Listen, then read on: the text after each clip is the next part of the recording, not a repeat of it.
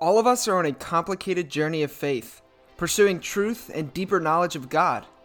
But how do we know we're doing it right? Many of you know that faith is a complicated thing, and it can be a painful and difficult journey, and far too often we are not given a space where we can safely address the complications and issues that arise naturally. My name is Joshua Patterson, and one of my best friends, Marty Frederick, and I have agreed to join each other in creating exactly that kind of space where questions and critical thinking are welcome. We want to look honestly at the issues and questions plaguing the Christian church today and to genuinely seek out what it means to live like Jesus in our ever changing world, in our expanding universe, and in our pluralistic society. We believe that doubt is not the enemy of faith but perhaps one of its greatest allies. We think that the Christian life is more about asking the right questions than it is about finding the answers.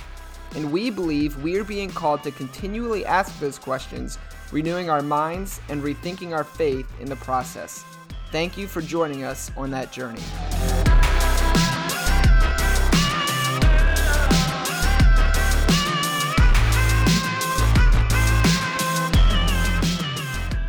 All right, welcome to another episode of the Rethinking Faith podcast. As always, I'm Josh Patterson, and with me today is my good buddy, Marty Frederick. Marty, what's going on, man? Well, you know, I'm just living life. It, you know, it's it's summer, so like tons of fun stuff to do during the day and then like you look outside the window in the evening and there's a light on the porch you can barely see to the like out to the yard because there's bugs everywhere.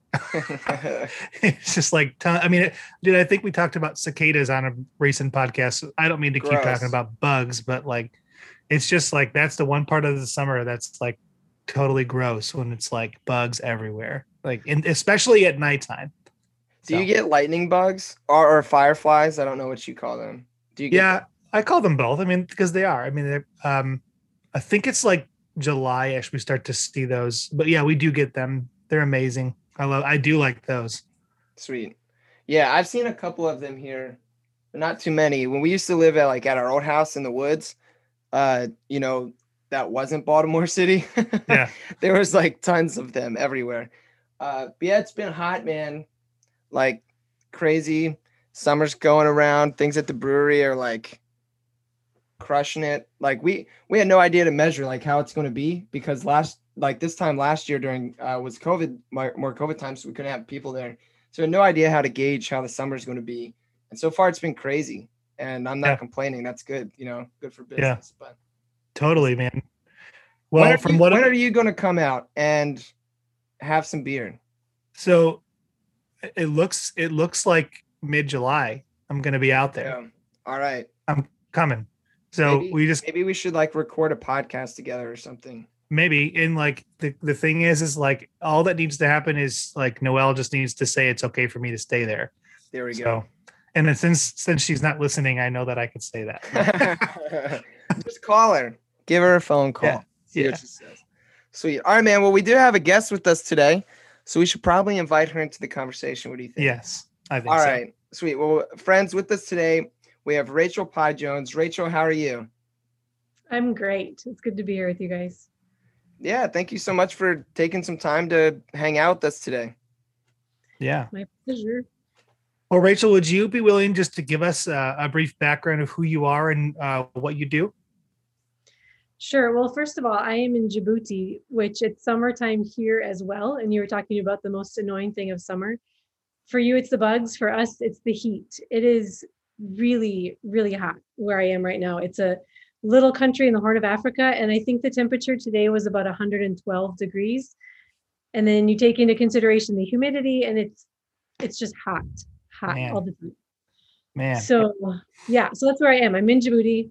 It's a small country in the Horn of Africa bordered by Somalia, Ethiopia, Eritrea, and then the Red Sea and Yemen across the water to the north. But I'm an American originally, so my family has lived here since 2004 in Djibouti, and since 2003, we were in the Horn of Africa. We started in Somalia. So that's a little bit about where I'm at and where I'm from. Nice. Well, and I have to ask, and maybe it isn't a thing. Josh knows that I'm going to nerd out for a second. So I know that Ethiopia, Yemen, places like that are really really, really, really big coffee places. Um, is the coffee industry in Djibouti a big thing, or is it is it more so like the surrounding areas that that's the thing? It's a little hard to say that any kind of industry in Djibouti is a big thing. We don't even have a million people, and so Yemen and Ethiopia are just massive compared to us. So everything that we get, coffee, pretty much all food, it's imported. So we get it from Ethiopia, but we don't make anything ourselves to send out. Got it. Got it. I just knew that agriculturally it might be a similar, you know, geography. So that's why I was asking. But um, another another uh, question we like to ask guests, Rachel. Um, uh, it's kind of a funky one, um, and it might not um, culturally apply to Djibouti, but we figure we'll ask anyway. Uh, who is your favorite ice hockey team? Yeah, ice hockey. um, you know, ice. It, like I said, it's so hot here, so we like ice, but we certainly don't have any on the ground ever. But I am from Minnesota originally, and so when I was growing up, we had the North Stars, but they're not there anymore. So now they have the Wild. I have to say, um, I've never been to a game. I've been in Africa for 18 years, you know, so um, we are more football, like I mean soccer kind of people. Got it. Got it.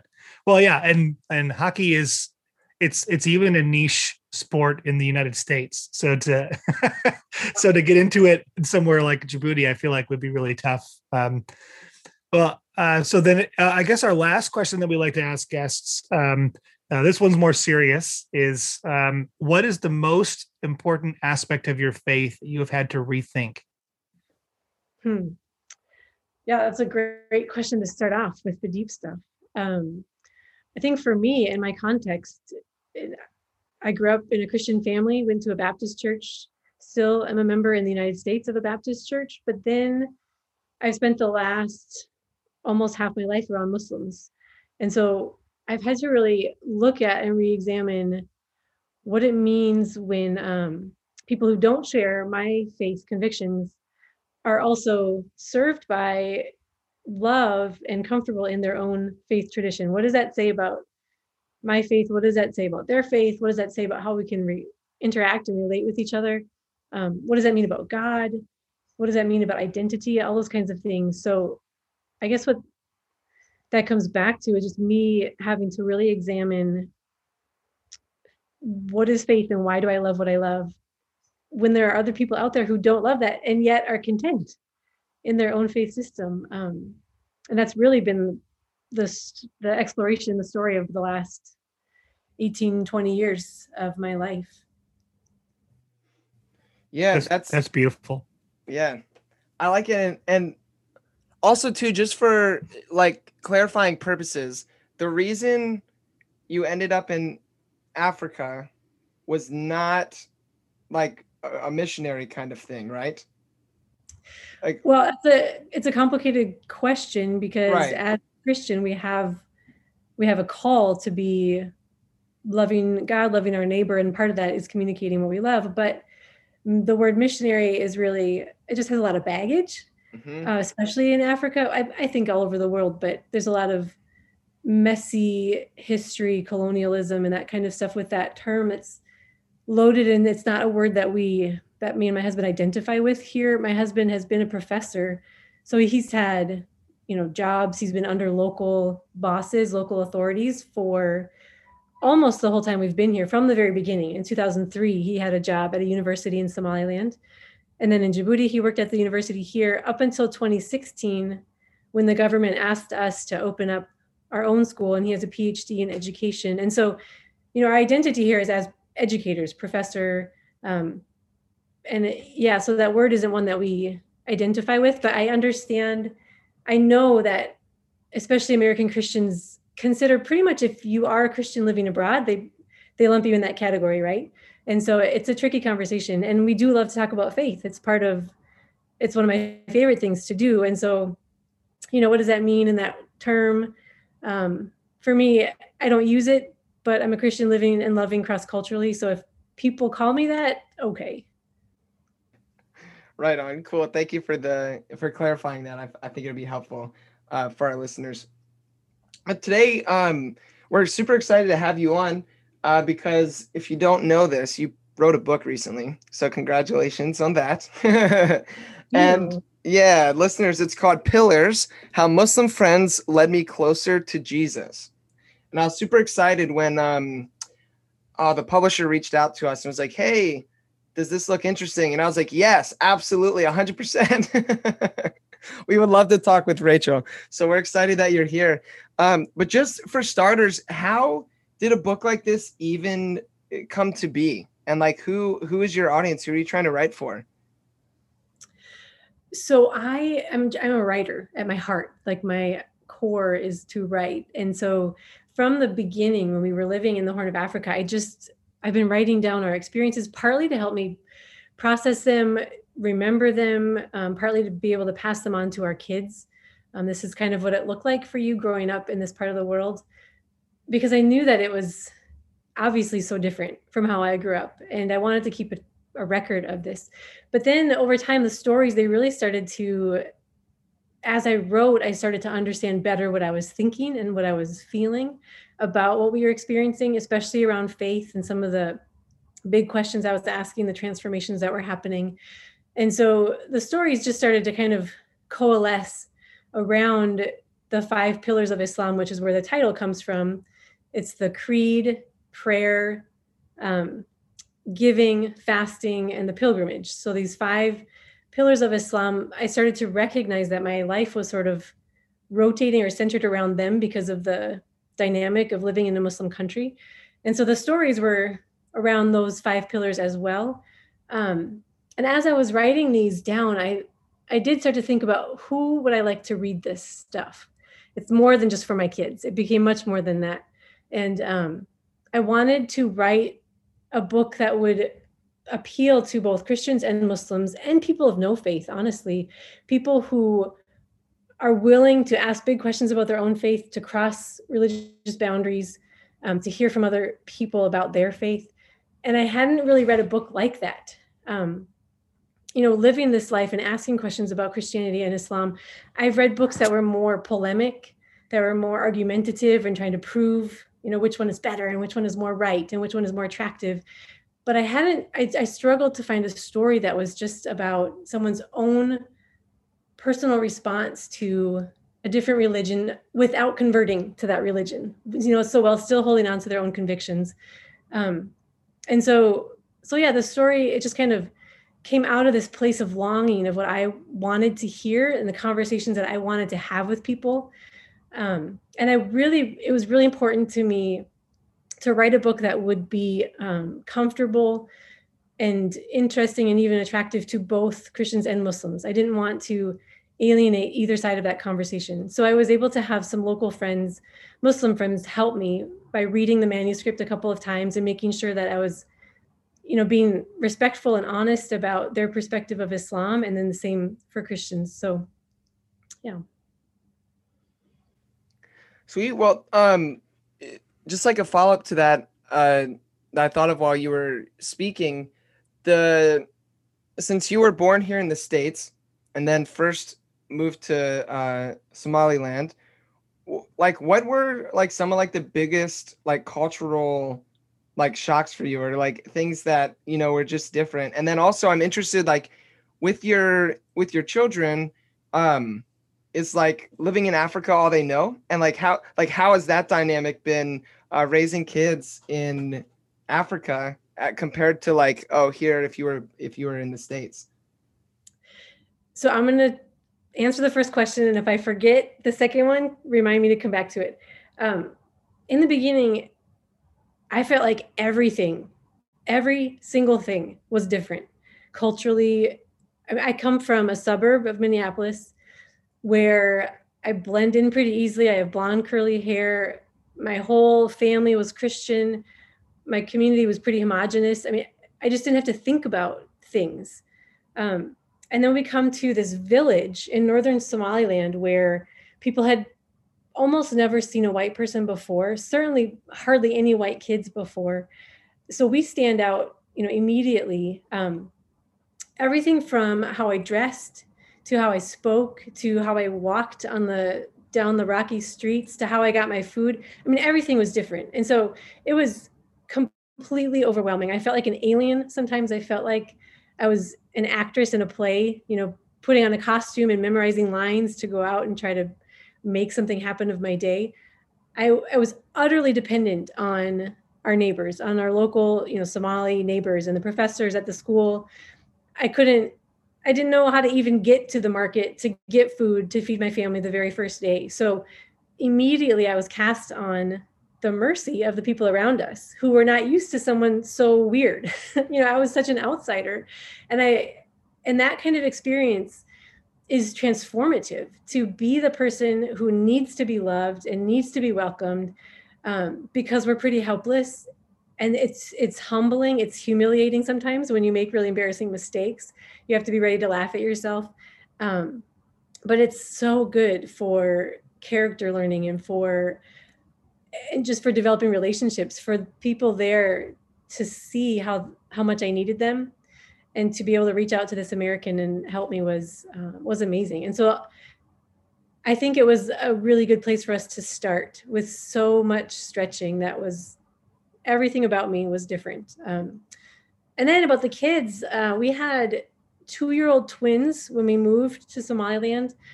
And so now the twins are in the United States in college, and our youngest was born here in Djibouti. She's a sophomore in high school now. And so for them, yeah, it's pretty much their whole life has been spent in Africa. They're they were educated in French up through sixth grade, and now they've been in an English speaking school. Their friends have been from all over the world, but a lot of majority Muslim Djiboutians, Somalis, and others. So for them, they really they love it here. They uh, they heard me say one time that sometimes it can be hard to be in Djibouti, and they looked at me and said, "What are you talking about? It's not hard to be there. It's we love it. So it's been really great for our kids.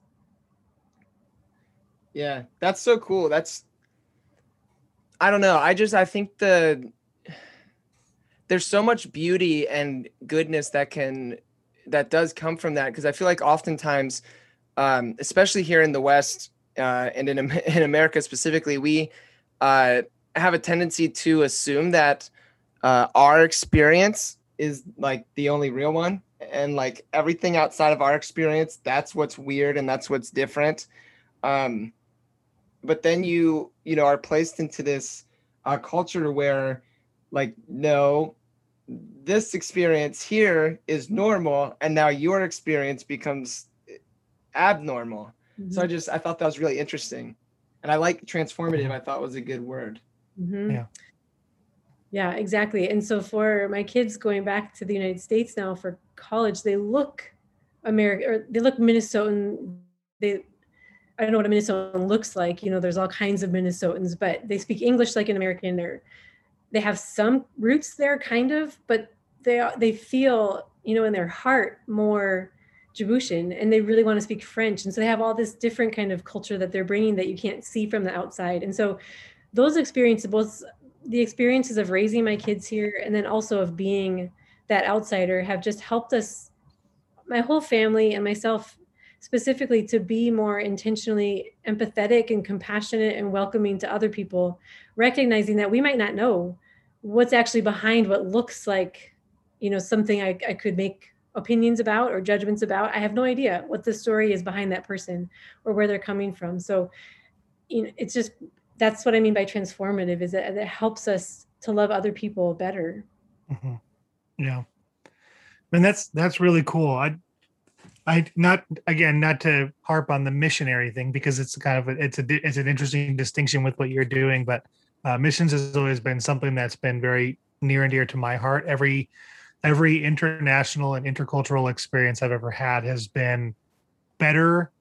Like I've walked into it saying, "Okay, God, like I wonder you know how you might use me how i might how how you might interact with me.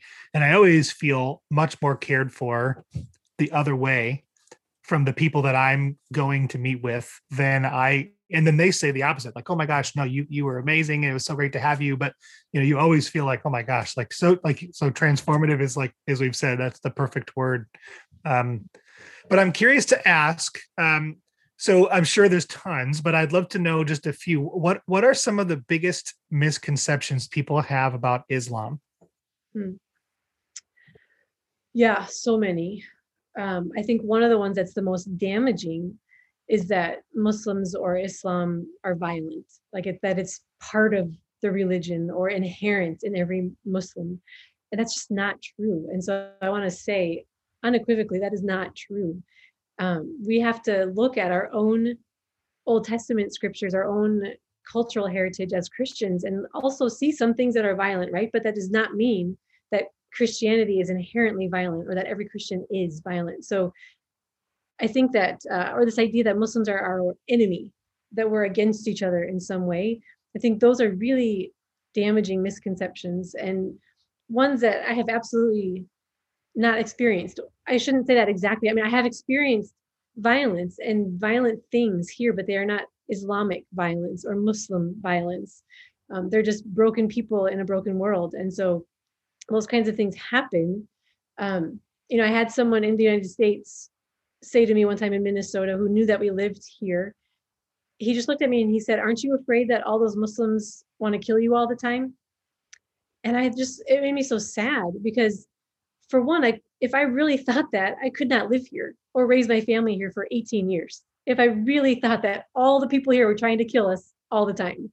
Um, but it made me say that that would be his idea because he lived in a community where there were a lot of Somalis actually because Minnesota has the largest population of Somalis out in North America and so for him to have that idea and then to go about in his community thinking these people were people he should be afraid of or protect himself against or divide himself from it just was so sad when instead he could be welcoming he could be a good neighbor he could be um, someone who helped the newcomer, you know, adjust to the United States. And so I think th- those are some really damaging ideas. And then some other misconceptions are that we are so different.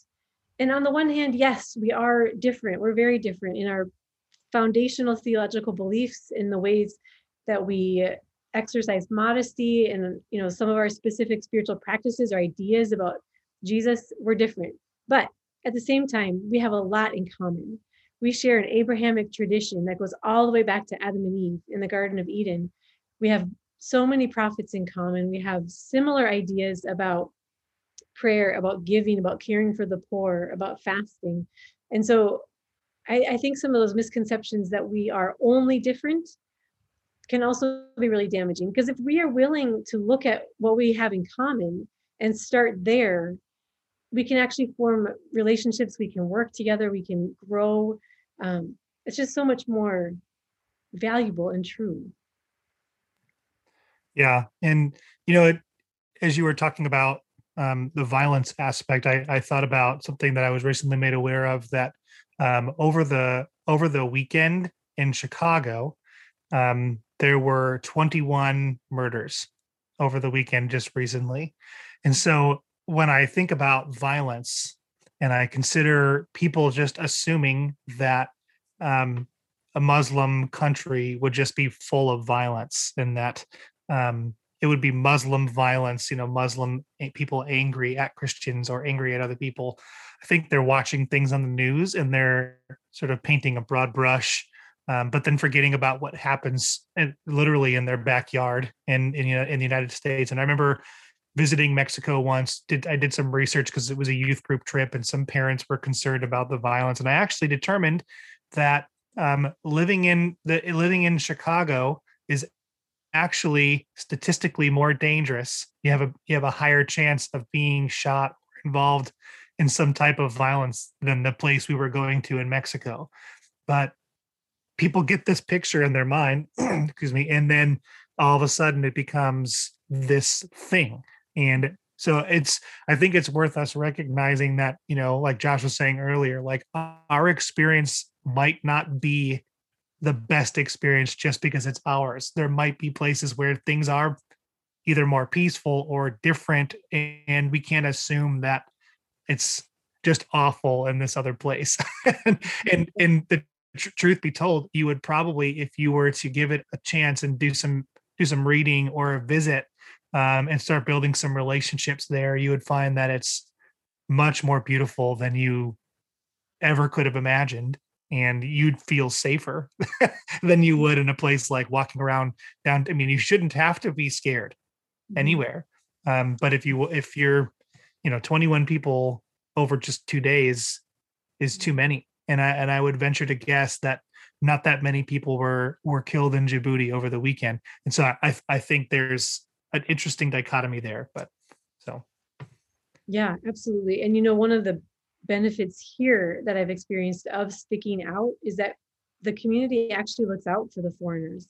They actually protect the the person who might be maybe not vulnerable economically or vulnerable in certain ways, but vulnerable as an outsider. They will, and not every time, but nine times out of 10 that something might be happening, people around will step up on my behalf or intervene for my kids. Like it's, it's amazing to watch the community look out for each other here. And so I, I have felt, you know, really comfortable sending my kids out for bike rides when they were young or myself going running after dark. It, it's quite safe as a country.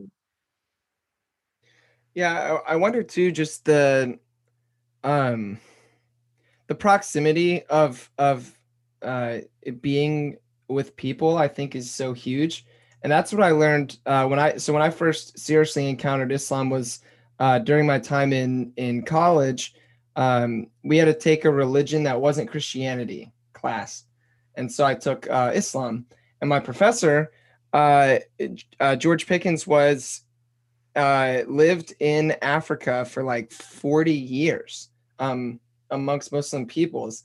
And he was friends with all the um, like imams in the area. And like he would bring in different Muslim friends and um, they would speak to our class. And then we were allowed to ask like any questions that we wanted, like literally anything. Um, and there was just so much like like grace and welcome um and that really that proximity and and um being in relationship with people is really what's like shifts things mm-hmm. because even if like I was never I never grew up being taught by my parents or or anything like that um negative things about uh Muslims but because of the TV shows and movies and like the news and all that kind of stuff you realize that you have these like mm-hmm. Eh, like internal you know um prejudice or whatever that you don't recognize at the time and then like taking that class on Islam was so helpful and it was really cool. Um, mm-hmm. and like we even got to go to a, a mosque. They welcomed us uh, to the mosque and uh, we we sat in on a service. Um, and then the imam came over and talked to us afterwards and you know answered any questions and uh, gave us Qurans if we wanted to. So I took one. I, I have it on my bookshelf still. Um, but just that I don't know. I, I love what you're you're saying about the the relationship and the proximity and how truly transforming that that is.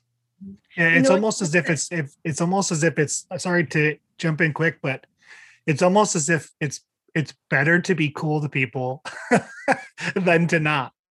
You know, like it's almost as if like like majority of individuals have figured that out and like whether you're muslim or christian or atheist or whatever you know like the way of the way of jesus the way of however you want to look at it the way of goodness is just being good to people. so sorry, I, I, I just wanted to say that. Yeah, yeah, that's so true. I, I just want to add too that it takes some kind of intentionality, like even more than just being in proximity or in relationship. So there was a, our youngest daughter was attending the French school here. It's a, a local school, but they speak French. So the school one day just automatically shut down and sent everybody home because there had been a terror attack in Paris. And because there was that connection to this school, they just felt like to be extra safe, let's send all the kids home. So my daughter came home and she said, she was maybe in um, fourth grade. And she said, Mom, are Muslims trying to kill us? And I thought, where on earth would she have heard that? Because she never would have heard that in our home. She's in this Muslim country. Her teacher at that time was a Djiboutian Muslim woman, a Somali woman. And I said, Does Madame Hibo want to kill you?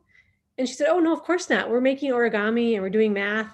And then I asked her, you know, does your friend so and so and so all these friends I listed off, do they want to kill you? And she said, No, of course not. And so I was trying to help her understand. I don't even know where she had got that idea from, and she couldn't articulate where it was from. But it just made me really realize as a parent and as anybody in the world that we need to be also speaking this truth to kids or to neighbors and other people. We can't just be expecting people to absorb the need to just be good to each other or that, you know, they're not all trying to kill us. Yeah, yeah, absolutely. I I, I totally agree. It not not making it just as simple as just being good. It, it has to be intentional, like you're saying, of course. Um, so uh, I guess the the next question that is kind of a, a big portion of the book that you you've written um, is you've kind of talked about uh, the five pillars of Islam. Um, I'm wondering if you'd be willing to walk through those for us. Uh, maybe just explain the pillar and then what this pillar has taught you about your own Christian faith. Sure. So the five, the, the foundational one, which is really the only one of belief, is called the Shahada. And this is the creed, and it's what you say to become a Muslim. And so uh, it's there's no God but God, and Muhammad is his prophet, is what a person would say in Arabic. With if you have a conversional faith, then that's how you become a Muslim. And so this idea of creed and and uh, a global thing that all Muslims share was really interesting to me to think about as a Baptist who comes from a pretty, a very non liturgical tradition where we never really talked about the creeds. I kind of knew they were out there, but we didn't study them or read them. And so it made me curious about what does it what does it mean? Who is God? How do we become a person who has committed to or converted to that kind of religion, whether it's Islam or Christianity? And so that um, idea of the Shahada in the book, I, I write about wrestling with the sense of who is God, how do we know God, and what does it mean to belong to a certain tradition.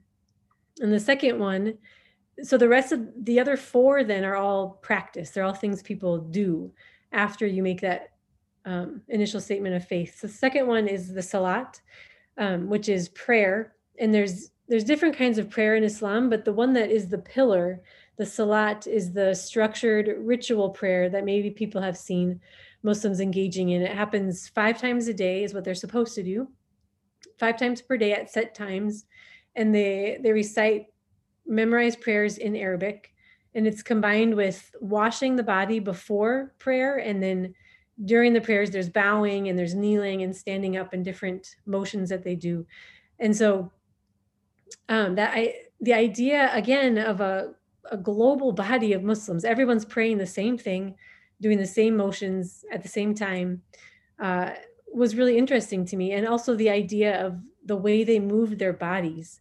And I know in Christianity we have people who do bow or kneel, but it's much less a part of what we do in prayer. And I grew up praying with my hands folded and my eyes closed and pretty, yeah, pretty rigid. Um, and the idea of praying with my eyes open and looking at the world around me and the people in the room with me while I'm praying, um, that's been something that's been really good for my prayer life. I feel like I'm more engaged in what God is doing and what I'm feeling, and um, and then even the the ability to move one's body in prayer has been something that I've thought a lot more about because of the Muslims around us, and we hear the call to prayer. I, there's mosques on almost every neighborhood. You know you can hear the call to prayer every day at those set times. And so sometimes you know it just blends into the background. I can ignore it but then sometimes i really hear it and and feel called to prayer myself as well. And so that's something i, I write a lot about in the book of how um, sometimes this longing would come up in me to pray with my muslim friends um, and yet at the same time knowing that that makes people on both sides it can make them uncomfortable so where is that longing coming from and how can we how can we partner together in prayer? Um, the the third pillar is zakat, which is the pillar of giving alms or charity. And so this was also one of the most fascinating things I learned as I researched for the book um, was that in Islam, the traditional kind of tithe or what's expected for someone to give as their zakat is 2.5%.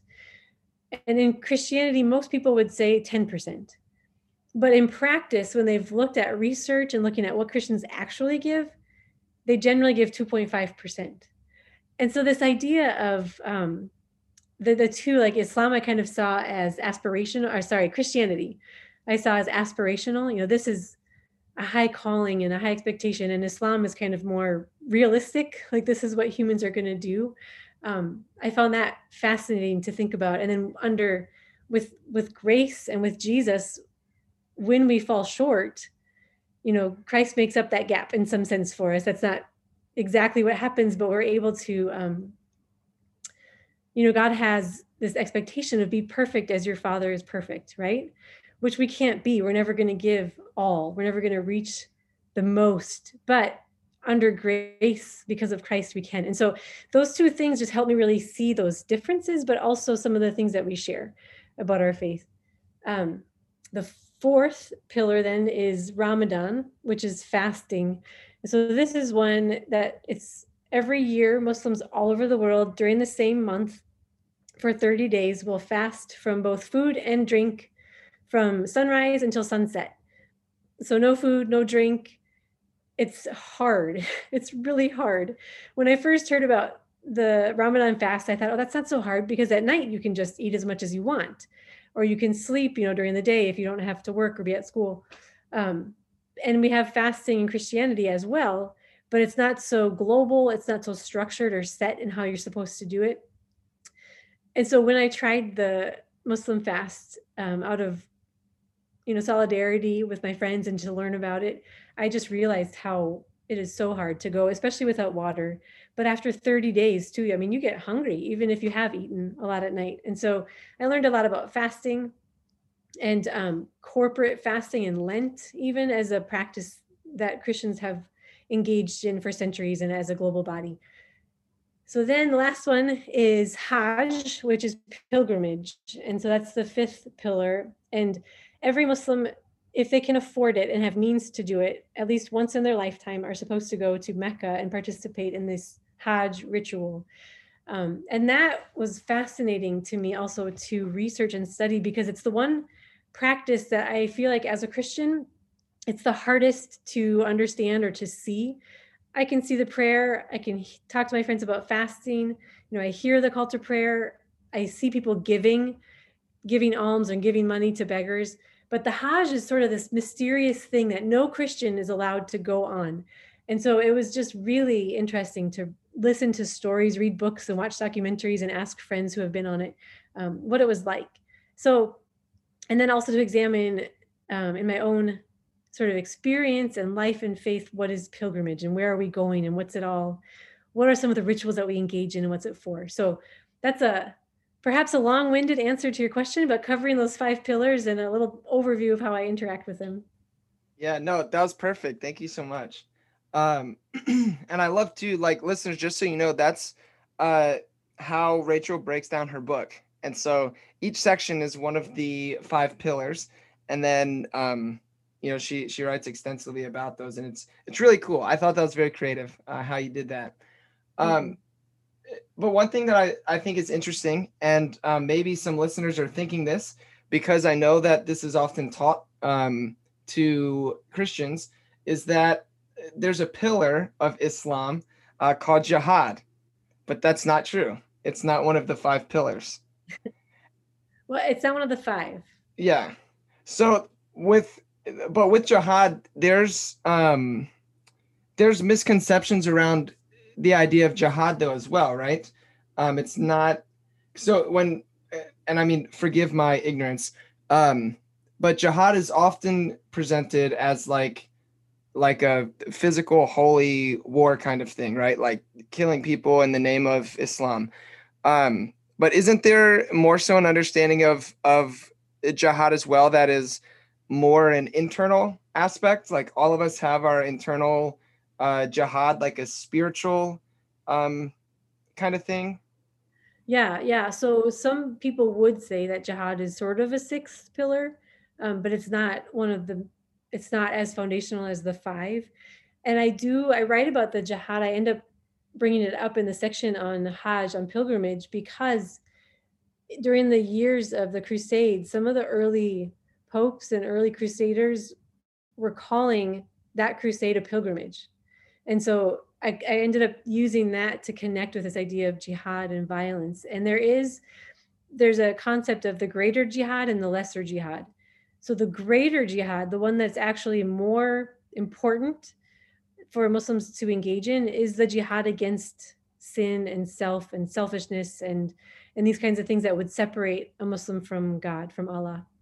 Where the the lesser jihad would be sort of this holy war concept. And so there is an idea in Islam that um, to to you're allowed to protect you're allowed to engage in war to protect your family your community yourself and so it's out there but it's not um, there's a lot of structure kind of around it that has come up from muslim theologians about what is allowed to be considered sort of an actual lesser jihad but the one that that the vast vast vast majority of muslims do engage in is that greater jihad of fighting against sin in themselves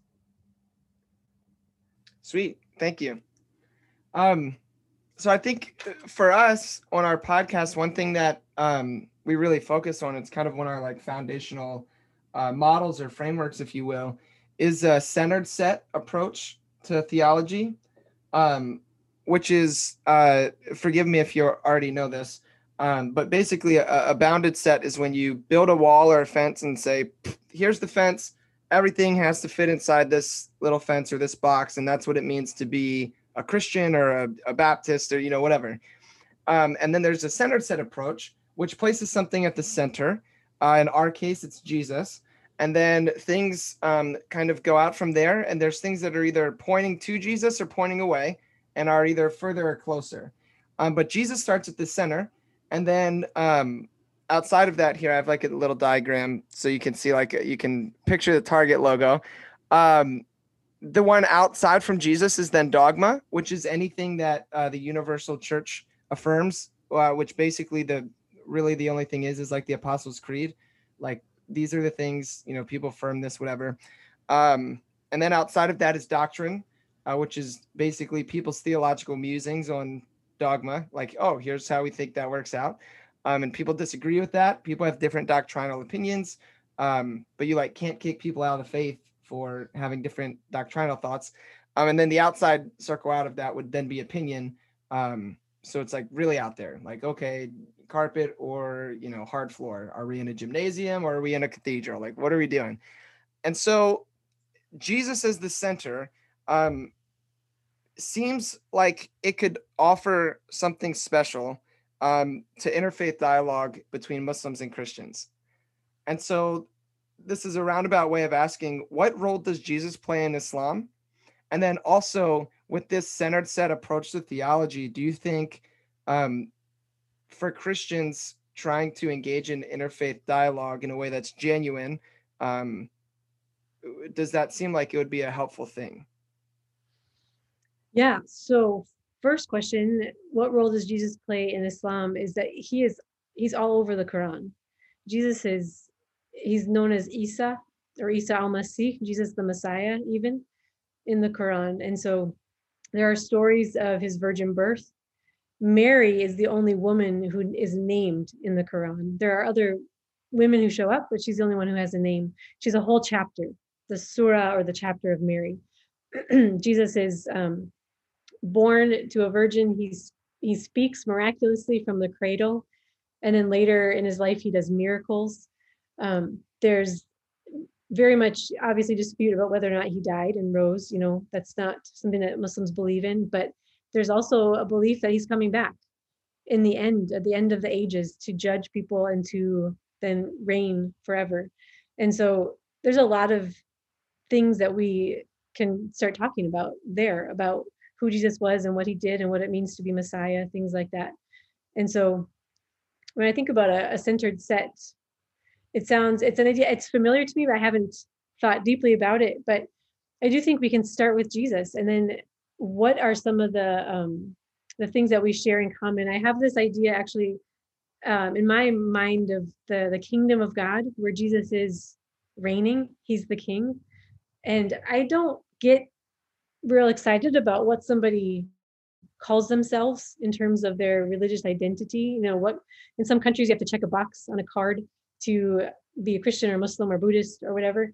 Um, I'm much more concerned or interested in how someone relates to Jesus, far and above their identity. You know, Jesus was a Jew; he wasn't even a Christian, and so let's just start there. And Mary and all the disciples. So um, this this kingdom of God in which Jesus is reigning you don't get in that by changing the title on your identity card. So it's a circle. So I think in my mind, I'm thinking a circle and a centered set, they're related. Um, and you, you know, there are people who might identify even as Christian, but have really no concept of Jesus. They're they're um what was the first set out? Was it dogma or they're the, the Apostles' Creed? They don't know what that is. You know, they're not engaging on that level with Jesus. They just identify culturally almost more with this sort of Christian thing.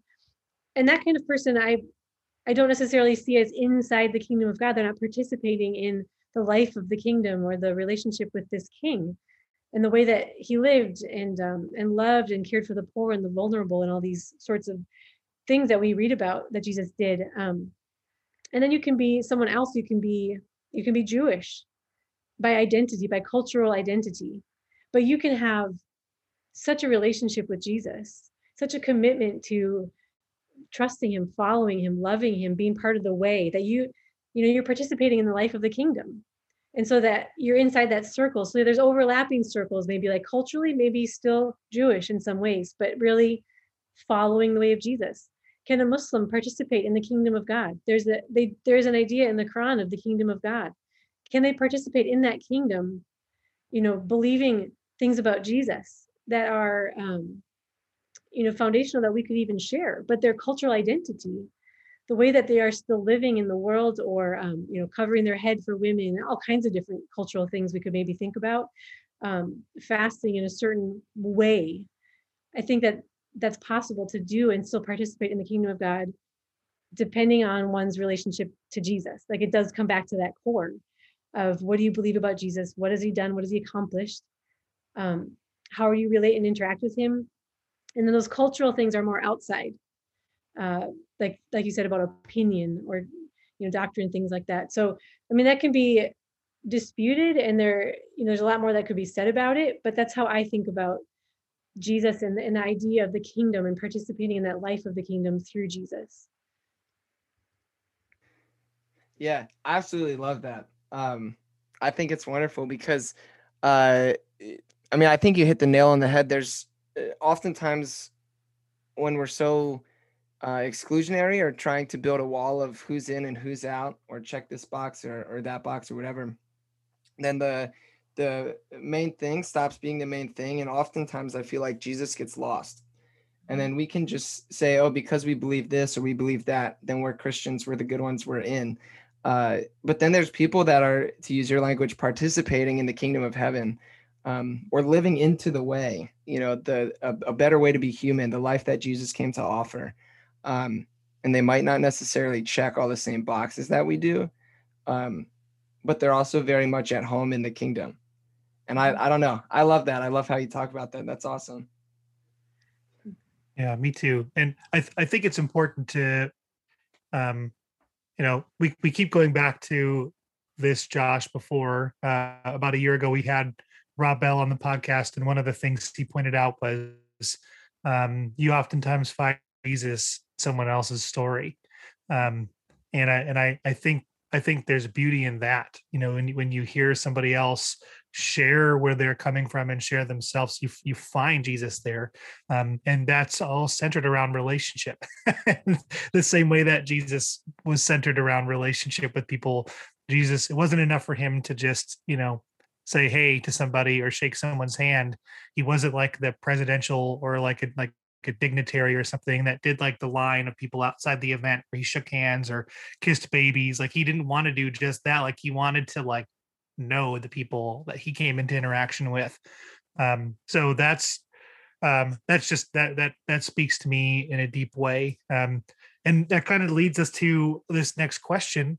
Um, and just in, as far as relationship and and you know that kind of thing is concerned but what are you most grateful for in regards to um, the relationships and interactions you've had with the Muslim people you now call friends? Mm-hmm. Also, so many things, so many ways to answer that question. Um, one is that I'm just so grateful to them for helping me re-examine my own faith, to dig deeper into it. You know, there's Hagar is a woman that comes up in my book and in my conversations with friends that I had never really thought about her. But because of my friendships with Muslims, I started to really think about her and who was she? What was her role with Abraham and Sarah and Isaac and Ishmael? And what role does she continue to play? And so I'm so thankful that living this life that has really challenged my faith has made me ask harder questions and dig deeper into what I what I already thought I knew, but to know it better. So that's that's like a a big picture spiritual thing. Um, I am so thankful for the people who have welcomed us and loved us well. I mean, we have had such good friends, my husband and myself both. I, I gave birth here to our third daughter or third child. And so, you know, in that way, I'm, I'm really rooted to this place, um, to the Somali midwife who was the first woman to catch my baby. It was a Muslim woman, you know, and she, it was 9 11.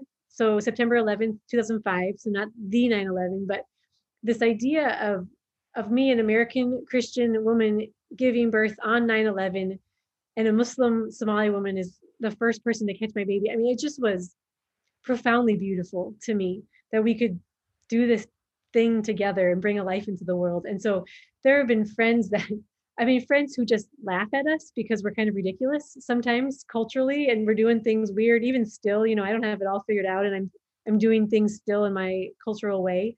And so they've they've helped us laugh at ourselves. They have um, taken such good care of us when there's been at certain points over the last you know 18 years there have been different issues that have come up in the world that have caused insecurity and so for example when osama bin laden was killed we had several friends call us that day and tell us before we even knew what, had happened they said hey why don't you just stay home for the day? You know don't come to work don't come to school. We'll just look out for you make sure you're okay. Things like that you know over time that have just continued to happen where people are actively and graciously looking out for us and then putting up with our mistakes culturally and, and welcoming us into their lives has been i'm just so thankful. Yeah i i love that and i as you were talking too i was reminded of one of the things um, that you talked about in your book uh, because a lot of times at least how i grew up um, in the church uh, we were taught about like basically converting people in these relationships that we had. Um, and I thought it was interesting how you talked about in your book the idea of it's not so much conversion within the Islamic faith because they assume everybody is already uh, a part of Islam, right? And that you've you've fallen away from it if you don't practice. And so it's it's like a going back into. Is that right? Yeah. So I'm an infidel. I have rejected what I was born as. Right. There's a idea of fitra, it's called, where every human ever born is born Muslim. And so they don't actually convert. So if you are a Muslim, you've just always been one since birth. If you're not a Muslim and then you become a Muslim, so like me, I, I acted as a Christian my whole life. If I became a Muslim now, I wouldn't be a convert, I would be a revert yeah. because I have reverted back to my original state. Yeah.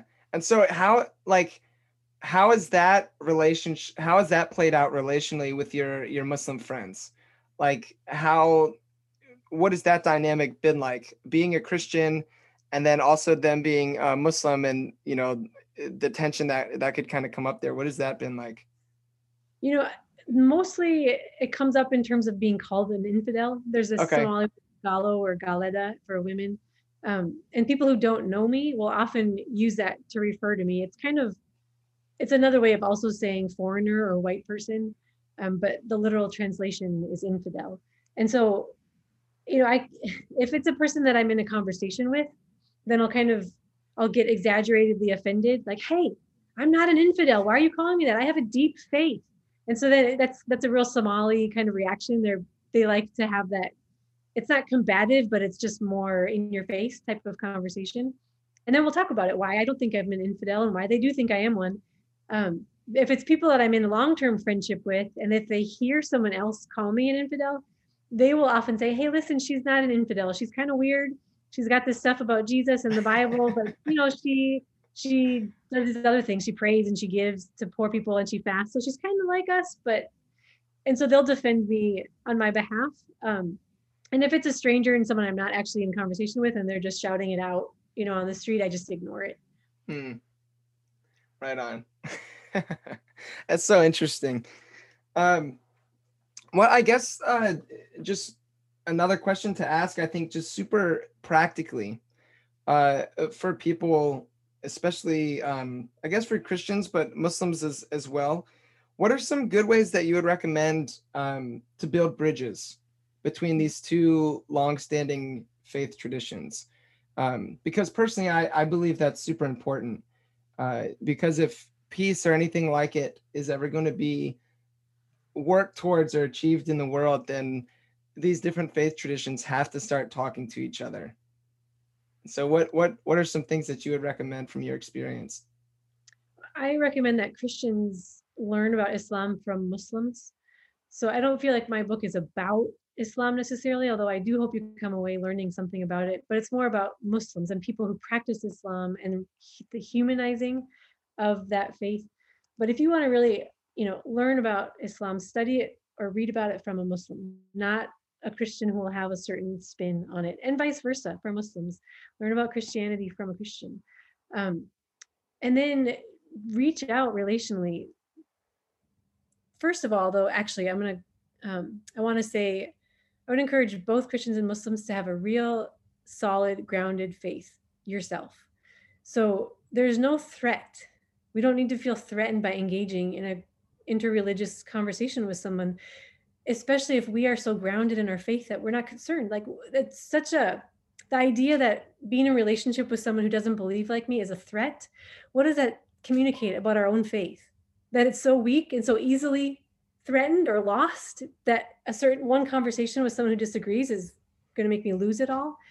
Um, you know i just encourage people to love god and then love your neighbor. Like do the greatest commandment what jesus told us to do of um, loving God, really grounding yourself there, and then reaching out to love your neighbors. So, mm, like you said, you went to a mosque. Maybe you could visit a mosque. Maybe that's a pretty big step for some people, but you could just say hello to the Muslim on your street or at your Target or grocery store, you know, just to start actually engaging relationally um, is valuable. And there are a lot of, especially around Ramadan, there are a lot of interfaith gatherings. And so when that comes around again next year, most communities that I've seen anyway have some kind of interfaith gathering over meals and over food. And so if you can combine it with food, that can be really productive as well.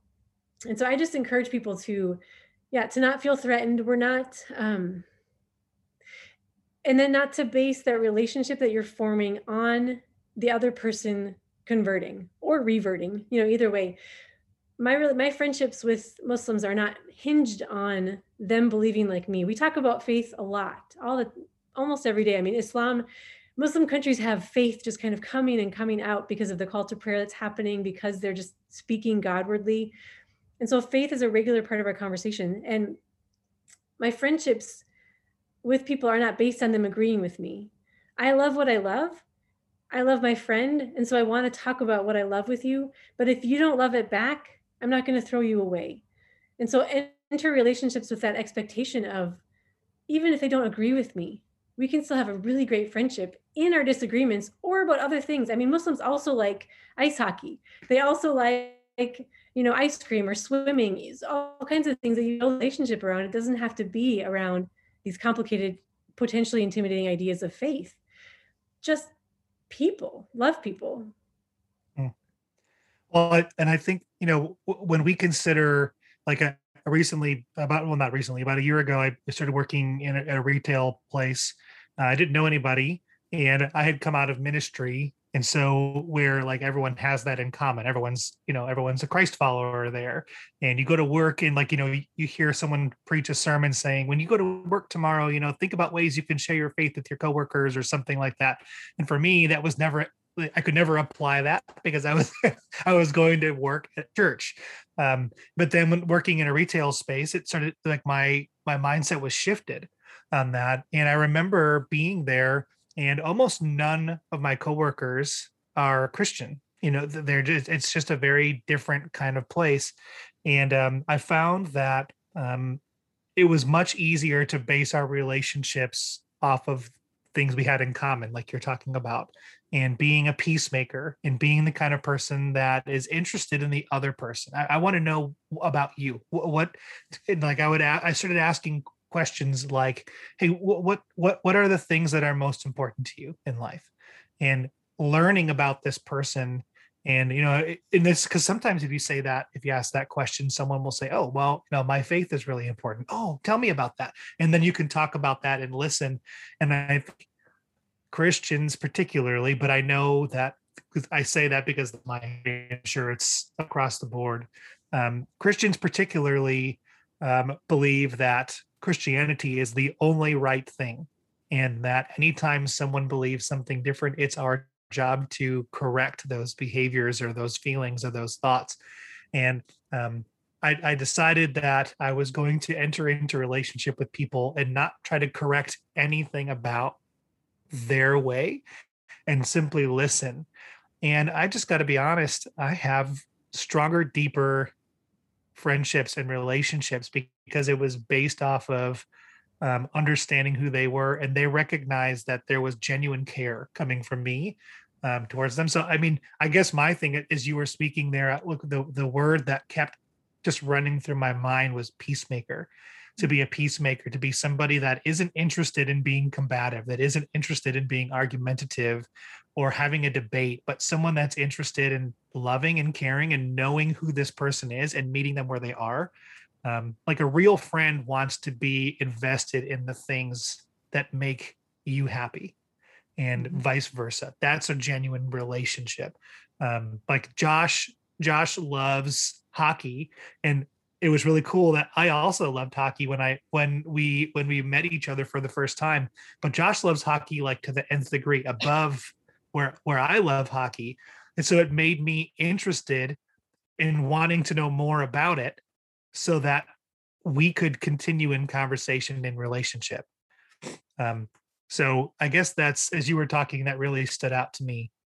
Um, I guess just lastly, the only question we would have, um, Rachel, is uh, is there anything um, that you have any closing thoughts on, like anything you'd love to add on what we were on what we've been discussing? Yeah. All right. Well, Marty, I really enjoyed our conversation. Uh, listeners, unfortunately, yeah. it looks like um, right there at the end, as Marty was talking, uh, we lost connection um, with Rachel. But I really enjoyed my time with her. Rachel, would you listen back to this? Thank you so much yeah. uh, for giving us your time, for sharing your story, for writing your book. I really enjoyed it. Listeners, be sure to you know pick up a copy. It's called Pillars: How Muslim Friends Led Me Closer to Jesus. I don't think you'll be disappointed. Not at all. Yeah. Yeah. do you have any closing thoughts, Marty? I just I loved Rachel's heart. It's it's great.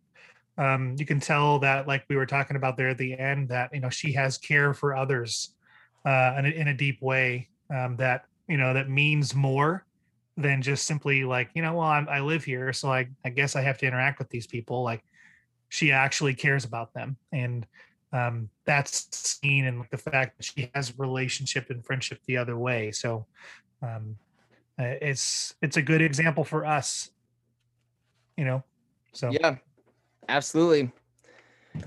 Right on man. Well i guess we will shut it down listeners, thank you so much for hanging out with us today. Have a great rest of your day, evening, morning, night, whatever it is that you're doing.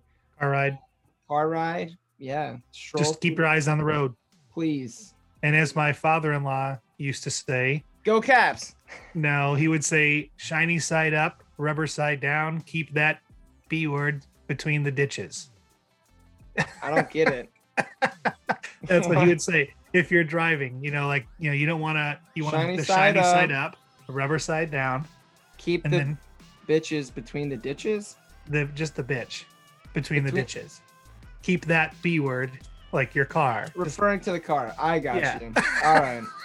I was very confused. All right. It's it made sense the first time he said it to me, so I was like, got it, Ed. And and, and now so like funny. it's a jokey thing, but like also because it's like has that in there like you have to be careful who you say it around because you like That's true. you're at church like hey you know and, and, then they're like what the heck are you talking about? So my anyway, car. It's a female yeah dog. it's your car. A female so. dog. That's yeah it's the new model. I don't know. Your model model katara. Sweet. Good deal. All right guys uh we're diverging into yeah. nothingness so probably we should probably stop. How do we end these things? Uh peace yeah. and love guys. Go caps and go Blackhawks.